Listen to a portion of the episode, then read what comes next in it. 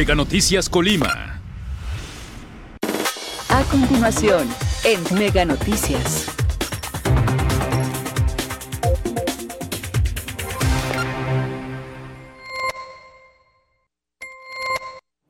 Muy buenas tardes, qué gusto que nos acompañe a través de este avance de Mega Noticias. Los saludo con mucho gusto y le invito a que se quede con nosotros porque hay información muy importante que vamos a compartirle. Vamos a, a compartirle un adelanto de esta información que le estamos preparando. Parte de ella, la Secretaría de Salud ha informado que Colima pasó a partir de este lunes 28 de febrero y hasta el día 13 de marzo a color amarillo en el semáforo epidemiológico estatal por COVID-19. Hay que recordar que ya nos encontrábamos en amarillo en el semáforo, en la semaforización este, federal. Y bueno, pues hoy ya lo anuncia la Secretaría de Salud informa que eh, pues registra un riesgo moderado de COVID-19 y por ello, bueno, pues aunque se continuarán aplicando las medidas sanitarias indicadas en el periódico oficial en su edición extraordinaria publicada el 2 de febrero de 2022. Con la actualización de estos datos, con corte al 26 de febrero, suman 18 puntos porcentuales la ponderación de riesgo a nivel estatal, apenas dos puntos de volver a estar en semáforo naranja y cambiar a riesgo moderado de riesgo moderado a riesgo alto. Eso es muy importante porque eh, que hayamos pasado amarillo no quiere decir que no estamos en riesgo de, regresar al anaranjado y hay que seguirnos cuidando. En la entidad, la, tasa efectiva de reproducción relativa al número de casos por cada diagnóstico confirmado pasó de 0.87 a 0.86. La tasa de incidencia de casos activos estimados disminuyó de 239.5 a 132.3, mientras que la tendencia de síndrome COVID pasó de menos 14.94 a menos 7.79. Estos dos últimos indicadores por cada 100.000 habitantes. En los indicadores como la tasa de mortalidad disminuyó de 5.60 a 4.60 y la tasa de hospitalizados bajó también de, 0, de 6.0 a 5.11, ambas por cada 100.000 habitantes. Los porcentajes de ocupación de camas generales para infecciones respiratorias agudas graves disminuyeron de 48 a 18%. De camas con ventilador subió de 22 a 23% y la positividad, es decir, los casos confirmados por cada 100 personas con síntomas a las que se les toma una muestra por COVID-19 pasó de 80 a 76%. La información de estos indicadores es el resultado de la comparativa entre el corte del 19 de febrero de, con el día 26 del mismo mes y año. Por lo anterior, la dependencia estatal recordó a establecimientos públicos y privados tomar las consideraciones sanitarias de aforos hasta un 75% y respetar los horarios establecidos en sus licencias por parte de los ayuntamientos. También se pide a la población abstenerse de participar en aglomeraciones, incrementar lavado de manos con agua y jabón o gel y todas estas recomendaciones que constantemente dan a conocer las autoridades eh, sanitarias. Con respecto a este tema también, pues en esta última jornada la Secretaría de Salud informó que solo se registraron 15 casos positivos de COVID-19 y eh, cero defunciones. Con ello, pues la entidad alcanza 51.418 positivos acumulados durante esta contingencia sanitaria y se mantiene en 2.358 defunciones.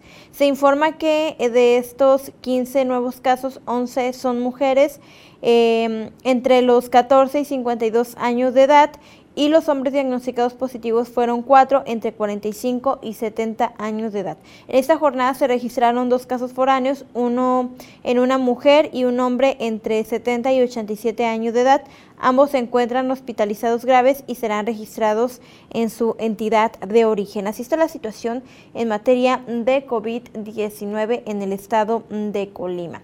También permítame eh, comentarle que de acuerdo con... Eh, pues con la información y hablando de este tema en materia sanitaria, por un lado las autoridades todo el tiempo están invitando a que no acudamos a estos eventos multitudinarios y aquí lo hemos señalado muy claramente.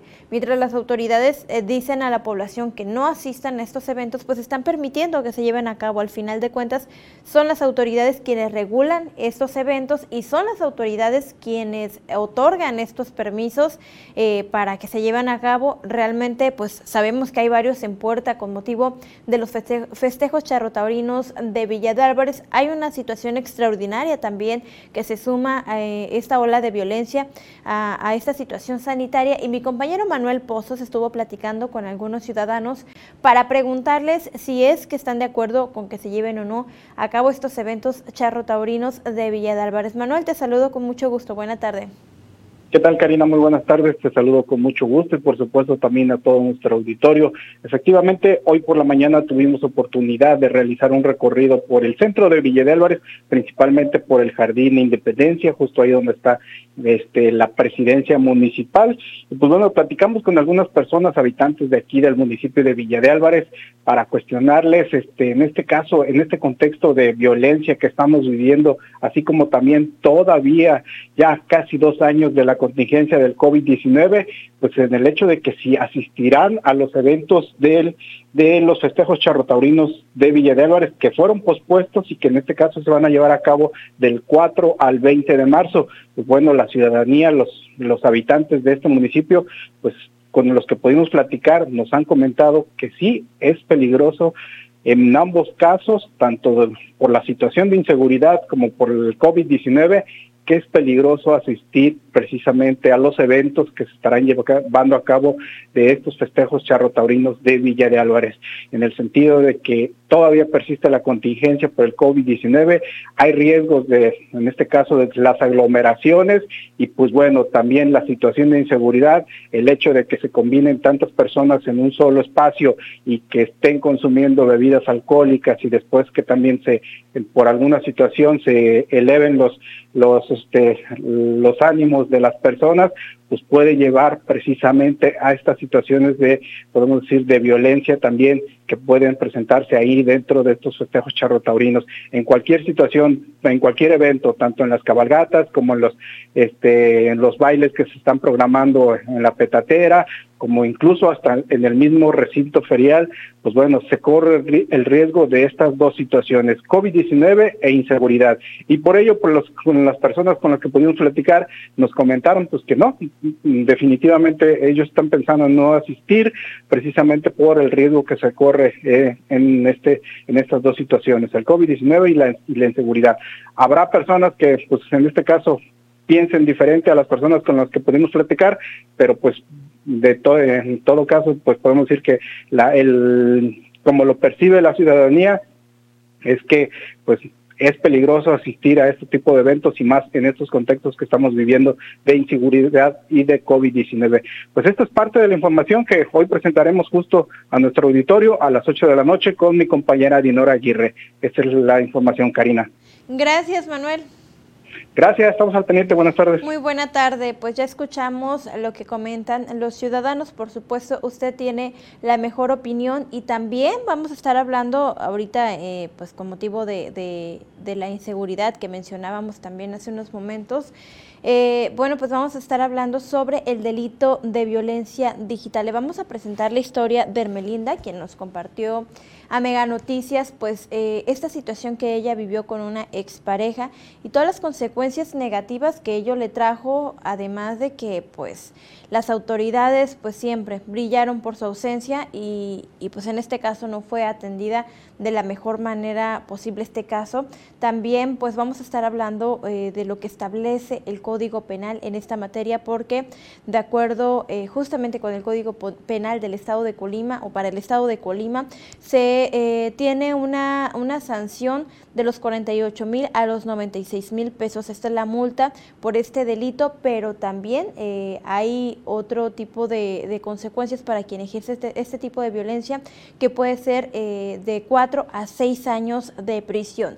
Algunos de los motivos por el que son sancionados como violencia digital son eh, algunas acciones como eh, videograbar, audiograbar, fotografiar o elaborar videos reales o simulados de contenido sexual íntimo de una persona sin su consentimiento o mediante engaño con conducta. Estas son algunas de, de las de las conductas, también exponer, distribuir, difundir, exhibir, reproducir, transmitir, comercializar, ofertar, intercambiar y compartir imágenes eh, son algunos de otros, eh, así como audios o videos de contenido sexual íntimo de una persona, eh, también sin su, sin su consentimiento, son algunos de los motivos por el que podría usted hacerse acreedor a una multa de este tipo. Todos los detalles recuerde que puede consultarlos a las 8 de la noche con mi compañera Dinora Aguirre. Tenga usted muy buena tarde y muy buen provecho. Megacable presenta Smart Security, el sistema de seguridad para tu hogar con cámaras, alarmas y sensores desde 450 pesos al mes, con seguro de robo e incendio incluidos. Vive con tranquilidad con las herramientas de seguridad accesible de Megacable. Seguro te comunicas.